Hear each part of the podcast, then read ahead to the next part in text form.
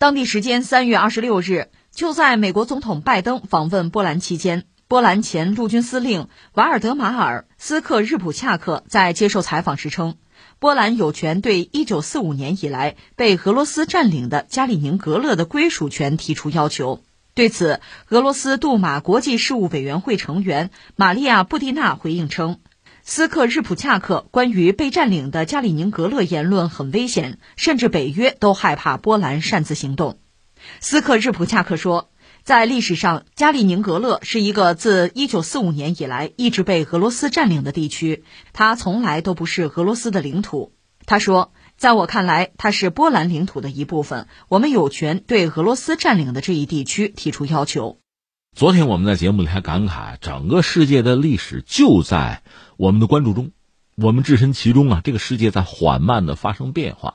有时候你看历史，你会觉得，哎呀，这个什么各个国家之间的纷争啊，什么领土的变迁啊，有时候你觉得不可思议。但是现在就在我们眼皮底下，这不出大事儿吗？现在是波兰的一位前高官，呃，这个你注意很关键啊，他不是波兰政府，不是波兰政府现任的任何高级的官员，而是一位前高官。你说他是官吗？做过，他那个身份很特殊，不是普通百姓，他也不是媒体人。但你说他是现任官员，代表波兰政府讲话吗？也不是。所以这个角色很耐人寻味。那他说话其实自由度会更高。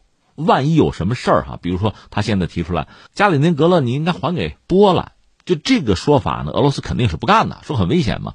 如果说西方北约也不接受，也不答应，哎，人家是个人说一句嘛，也许喝高了嘛，就无所谓，不用负担什么后果。如果说比如西方或者波兰一些东欧的邻国说，嗯，有道理，我们支持，哎，那就再往前拱一步，接下来可能媒体就要发酵这个事情，甚至政府也要呼应这个提法，那可能就是另一个格局了。所以你看，这个人这个角色，呃，前高官这个角色往往。他的话哈很有意味，甚至你看，就说这个乌克兰和俄罗斯这闹起来之后，当年德国的前总理要去转一圈斡旋一下，美国和朝鲜之间，你看美国的什么前总统去朝鲜转一圈捞个人，那往往是这么一个玩法。你现任的官员、县政府还做不到这个，所以波兰这位前高官的这个话吧，你还不能太不在意。当然，俄罗斯在意了，马上表态了，这就说到这个加里宁格勒了。呃，加里宁格勒这太值得聊了。一说到加里宁格勒，你知道我想到的是谁？是德国一个非常著名的哲学家，叫康德。提到康德，知道这个人呢，可能脑子里马上蹭蹭蹭闪现出两个意象，一个是头顶的星空啊，再有一个就是说他著名的那个散步。康德是个老宅男，就是他这辈子没有离开过他居住的那个小镇，那个小镇就是柯尼斯堡，也就是加里宁格勒。当然也不能完全划等号，我给你解释啊，就是德国哲学家康德他的家乡故乡嘛，就是著名的肯尼斯堡，他是每天，就我看到过不同的说法，有时候每天下午三点，有说四点的，他准时穿着他的灰大衣，还拿一根这个手杖就出去散步，就非常准，就一辈子啊，到什么程度？说整个这个小镇里边的这这传说了，就很多老百姓啊，就是拿他出门的时间来对表，你比如有一天。说教堂的钟当当当敲三下还是四下吧，反正康德没出门，那肯定是钟坏了，就到这个地步。那这是个段子了，就说康德啊，他的家乡就是柯尼斯堡。你看到到二战前，德国有一款巡洋舰还被命名叫柯尼斯堡，所以可见这个地方它肯定是德国的呀。就像中国一说我们辽宁舰啊，航空母舰，你比如说这个石家庄号，这是这个舷号幺幺六啊，驱逐舰。他肯定是拿我们自己的这个家乡啊，自己的这个地名啊来命名，你不可能中国的军舰叫其他国家的这个什么州啊、什么城市的名字，那不大可能哈。我的意思就是说，柯尼斯堡本身肯定是德国的。然后我们说，但是吧，一九四五年这个德国打败了，当时呢东普鲁士那个战役结束，苏军把这个地方占领了。然后根据波茨坦会议的决定吧，那个东普鲁士有一部分。大概三分之一呢是苏联拿下，这就是加里宁格勒了。剩下呢还有三分之二呢，波兰归了波兰。那就是说，当年康德的家乡柯尼斯堡这地方现在不是德国的地儿了。重复一下，加里宁格勒，它曾经是德国的东普鲁士的一部分，但是呢，现在这个东普鲁士三分之一给到当年的苏联，后来就被俄罗斯继承，还有三分之二是在波兰手里。那苏联既然拿到了这个加里宁格勒，当然说很好的经营吧。俄罗斯继承了它也一样，呃，这算是一个州了。这个州在俄罗斯的联邦里也是最小的，它等于在俄罗斯的最西边，它环境也比较独特。加里宁格勒南边就是波兰，东边是和立陶宛接壤，那它和俄罗斯的本土没连着。你像原来苏联时代，立陶宛是加盟共和国，那没得说。到了俄罗斯这个时代，苏联解体之后吧，等于说加里宁格勒属于俄罗斯的飞地。从这儿到华沙呢，四百公里；到柏林、到哥本哈根、到斯德哥尔摩，大概是六百公里，就这么近。所以这个地方，刚才我们讲苏联时代就经营，到了俄罗斯时代呢，因为是块飞地吧，而且它和欧洲离得如此之近。刚才我们讲几个重要的城市，所以它当然要。很认真的经营，它其实已经成了，算什么？算俄罗斯的军事堡垒。它甚至被称作是，就俄国人啊抵在欧洲人心脏的一把匕首。离得近嘛？那俄国人在这部署很多很重要的东西，比如说 S 四百防空导弹呢。有人说，防空导弹那是防御性的吗？你知道这个导弹射程多少吗？四百 公里啊！如果它放在加林格勒的边上。刚才我们讲波兰的首都华沙离加里宁格勒多少公里来着？四百 公里嘛。所以你想一想，从波兰人那个角度讲，当然觉得不安全啊，觉得不自在了。另外呢，俄罗斯在这还部署了像这个伊斯坎德尔，这是一款很著名的导弹，它主要是两个型号，一个型号是弹道导弹，还有一个型号是巡航导弹。就是放在加里宁格勒之后吧，基本上整个欧洲这个导弹射程吧是可以覆盖的，所以欧洲人当然感到很不舒服了。所以你看，波兰这位前高官、前将军吧，说这个话，其实他是有一点点，至少有一点点把握的。如果是其他什么地方，你在这跟人讲什么领土，这应该是我的，这恐怕大多数人会把你摁住，别说话，别闹，找什么事儿，对吧？不要没事找事儿。但是这个地方加里宁格勒，他对欧洲确实形成很直接的威胁。所以在目前俄乌战争啊，就是整个西方对俄罗斯各种敌视、各种制裁，在这个背景之下。有一个波兰人站出来说：“哎，这个地方给我们吧。如果加里宁格勒真的被没收了，真的成了波兰的一部分，那就等于成了北约的一部分嘛。实际上，如果俄罗斯面临一个巨大的衰落或者失败的话，那么北约再往前拱一步的话，这种可能性未必没有。而且从北约内心来讲，就欧洲国家来讲，这个地方武装解除了，那我们欧洲人就可以松一口气，就可以好好睡觉了。”恐怕这个波兰人正是考虑到这一点，就在这个时候喊出这句话来。有一些北约国家，有一些西方人，可能他不敢明面支持，至少是可以在内心点个赞，有这种可能。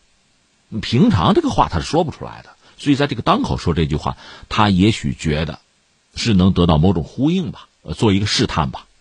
当然，俄罗斯绝对在第一时间就得回应，肯定是说一个大大的 no 哈，肯定是这样的。呃，这就说到了波兰，在俄乌之间冲突爆发之后，波兰确实，呃，应该说是很活跃，但是他也很谨慎了。一方面，你看他做了几件事情，呃，作为北约国家嘛，那马上成了这个前哨前沿了，当然呼吁大家的重视和支持。这不拜登还去转了一圈嘛？另外呢，实际上对乌克兰的这个路上的军援通道，那是从波兰开通的，这个我们都知道。为此，他也要承担一定的风险。如果俄罗斯对波兰进行报复的话，那波兰又是北约成员，那这种对撞的可能性，虽然说北约一再讲我们不派兵，我们不和俄罗斯直接去开战啊，表了多次态，这个主要也真的是给俄罗斯人听的。但波兰其实还是冒了一定的风险。另外呢，冻结俄罗斯大使馆的那个账户了，这事儿做的是比较硬的。而且波兰在对俄罗斯态度上，在整个欧盟里边，在整个北约里面，还真是比较强硬。因为他在欧洲算是一个大国吧，所以他的强硬呢也会拉一帮就是中东欧的国家跟。至于刚才我们讲这个波兰将军提出来的加里宁格勒这个问题，他有他那个逻辑。他说：“你看，我们有权要求俄罗斯归还加里宁格勒，为什么啊？这个加里宁格勒是波兰被占领土的一部分，相比俄罗斯，波兰应该是加里宁格勒的主人啊。从历史上看，波兰统治了这个地方一个多世纪，而普鲁士统治加里宁格勒呢？”就是那克里斯堡那个地方哈，是两个世纪，所以他意思就是轮不到俄罗斯占这个地儿，但是是不是轮得到波兰呢？我记得前两天和大家聊过，有一个叫做杜金的，这是俄罗斯一个战略学者或者叫战略学家吧。有人讲他是普京的智库啊，普京的大脑啊，甚至普京的妖僧啊，那就是贬义了，把普京类比于末代沙皇尼古拉二世，那个妖僧指的就是著名那个拉斯普廷啊，仙人指路那位啊。那么，杜金在一九九七年出版的关于地缘政治的一本著作里边，就曾经谈到，就是俄罗斯呢，这个进取的外交战略。那是一九九七年，九一年苏联刚解体啊，就是六年的时间。杜金当时就提出来说，我们有几个想法啊，比如在亚洲和日本建立好的关系，甚至考虑把千岛群岛，不是南千岛，是整个千岛群岛，我给到日本，以此我们建立好的关系。所以从这个角度，你看，在上个世纪九十年代的时候啊，俄日之间的关系。也许会发生一个大的变化，就是呃，日本收回他们所谓的那北方四岛的可能性不是完全没有。当然，现在你看不到了。日本一直追随西方对俄罗斯进行这样那样的制裁，俄罗斯也怒了嘛，翻脸了几乎就。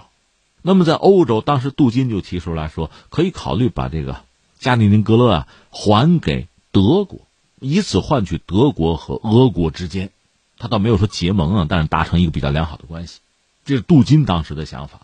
理由就是加里宁格勒原来就肯尼斯堡原来算是德国的地方，但是即使如此，它也不是波兰的地方，所以波兰现在站出来说这个话，俄国人肯定很愤怒。不过话说回来，虽然说波兰在对俄罗斯吧啊一直以来很敌视，尤其是在苏联解体之后了，双方这个旧的仇怨非常之多。我们也曾经讲过，那是几个世纪啊算这个账啊。那波兰作为北约和呃欧盟的一个成员国，一直是高琴就是警惕或者说反俄的大旗。在这次俄乌冲突之后，他很活跃，可是他也有自己的底线，他也很小心。这就是我们讲过他和美国之间 关于这个飞机那个事儿。美国忽悠波兰说：“你把你手头的那个米格二十九，那是当年苏联飞机嘛，你给乌克兰，你援助乌克兰，你给他多少，我拿 F 十九给你补上。”那波兰在最关键的时刻头脑还是清醒的，说：“这么着，这个飞机我有，我给你送到德国的空军基地，就是美国人那个空军基地啊，你们看着怎么给。”我是不给啊，这个飞机不能从我们家起飞，而且不能从我们家领空过。我不打算直接招惹俄国人，这是波兰的态度。所以这个事儿其实就黄了，那就是波兰考虑自身的利益和美国之间踢皮球嘛。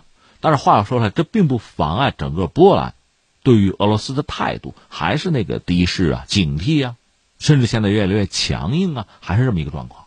那现在由这个波兰的这位这位前高官将军提出这么一个加里宁格勒的归属问题。俄罗斯显然的第一时间就是震怒啊！那接下来我们倒要看看西方是什么态度了。